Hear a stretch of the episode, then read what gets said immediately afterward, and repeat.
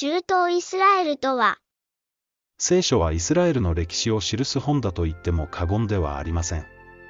そのイスラエルは、聖書の中で様々な呼び名で呼ばれています。神の民、聖なる国民、アブラハムの子孫、生徒。ところが現代、多くの教会が、聖書の語るイスラエルとは別のものをイスラエルと呼んでいます。1948年に建国された中東イスラエルがそれです。これは聖書の語るイスラエルでしょうか？慎重に確認してみましょう。中東イスラエルは聖書の語るイスラエルか？結論から言えば、現在中東にあるイスラエルという国は、聖書の語るイスラエルではありません。人の手によるものです。イスラエルとは、血筋を指すのではなく、神との正しい関係を持つ人々を指します。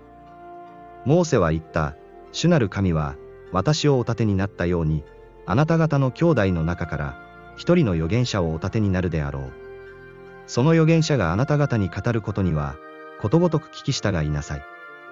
彼に聞き従わない者は、皆、民の中から滅ぼし去られるであろう。偽り者とは、誰であるか。イエスのキリストであることを否定する者ではないか。父と御子を否定する者は、反キリストである。御子を否定する者は父を持たず、御子を告白する者は、また父をも持つのである。父だけを信じたり、精霊だけを崇めたりすることはできません。御子を否定するなら、その人たちは神を持たないのです。思い込みを捨てて、聖書の言葉を確認してみてください。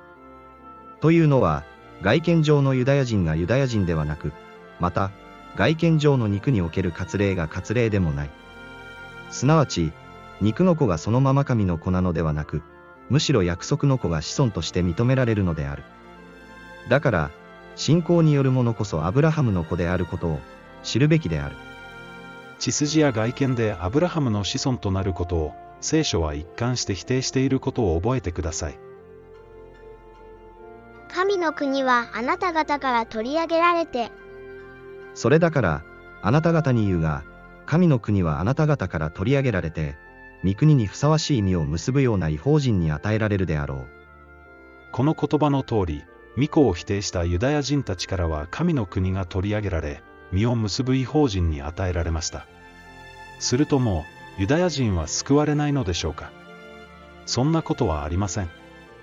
しかし彼らも、不信仰を続けなければ、継がれるであろう。神には彼らを再び継ぐ力がある。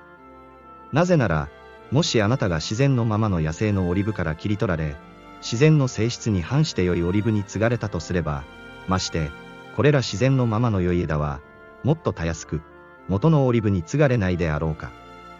ユダヤ人であっても、悔い改めるなら、継がれます。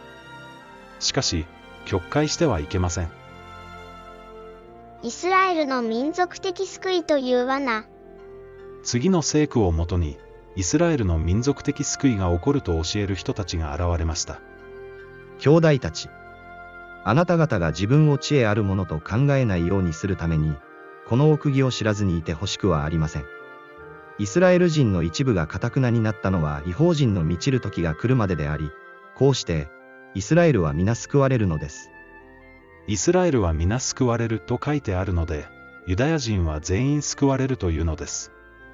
この救いに預かるには、アブラハムの血を数パーセント受け継いでいなければなりません。もうお分かりかと思いますが、そんなものは聖書の教えではありません。血筋や外見で子孫とみなされるのではない、というのが聖書の教えだからです。イスラエルは港は、キリストを信じた本当のイスラエルのことを指しているのです。民族的救いについては、ローマ人への手紙自体が否定しています。また、イザヤはイスラエルについて叫んでいる。たとえ、イスラエルの子らの数は、浜の砂のようであっても、救われるのは、残された者だけであろう。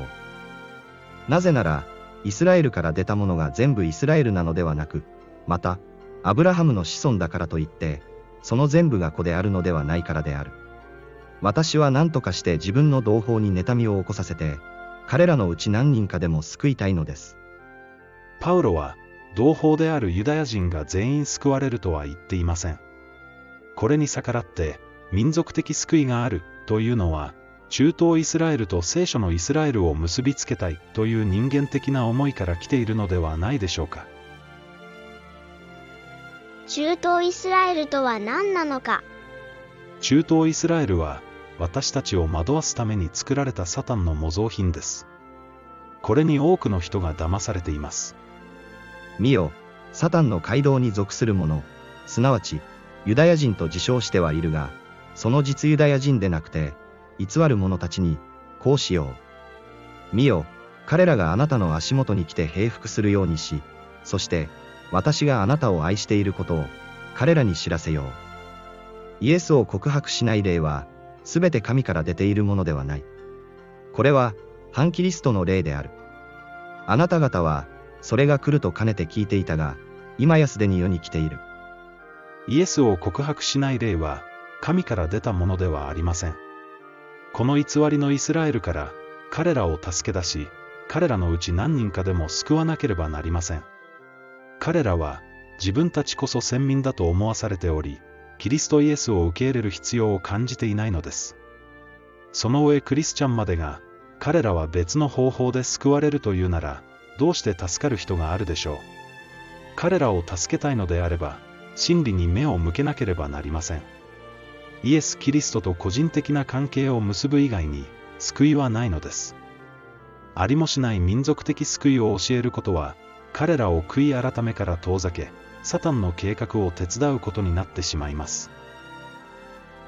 騙されてはいけない。中東イスラエルの建国には、様々な奇跡が伴ったようです。これに騙されてはいけません。騙されれば滅びます。不法の者が来るのは、サタンの働きによるのであって、あらゆる偽りの力と、印と、不思議と、また、あらゆる不義の惑わしとを、滅ぶべき者どもに対して行うためである。彼らが滅びるのは、自分らの救いとなるべき真理に対する愛を受け入れなかった報いである。真理は私たちに何と言っているでしょうか？兄弟たちよ。あなた方は、遺作のように、約束の子である。神と主イエス・キリストとのしもべヤコブから、離散している十二部族の人々へ、挨拶を送る。割礼のあるなしは問題ではなく、ただ、新しく作られることこそ、重要なのである。この法則に従って進む人々の上に、平和と憐れみとがあるように。また、神のイスラエルの上にあるように。聖書は、イエス・キリストを受け入れた私たちこそが、本当のイスラエルだと教えています。もう、サタンの模造品をイスラエルと呼んではいけません。中東イスラエルとは、私たちを騙すサタンの模造品です。目に見えるものに私たちが弱いことを、サタンは知っているのです。パレスチナにイスラエルという名の国を建国すれば、クリスチャンがそちらに目を向けるようになることは、分かりきっていたことです。そこに神殿が立とうものなら、多くのクリスチャンは自分が神の宮であることを忘れ、歓喜して偽の神殿に目を向けることでしょう。騙されてはいけません。聖書に出てくるイスラエルや生徒、また神殿や神の宮を自分のこととして読まないなら、私たちは真理を見失ってしまいます。神学はサタンによって着々と汚染され、その姿を変え続けています。これに対抗するには、御言葉の剣を握るしかありません。悪魔がどんなに世論を欺こうとも、聖書が真理を教えてくれます。だからこそ、聖書に書いてある通りを教え、守り通さねばならないのです。あなた方は、地の塩である。もし塩の効き目がなくなったら、何によってその味が取り戻されようか。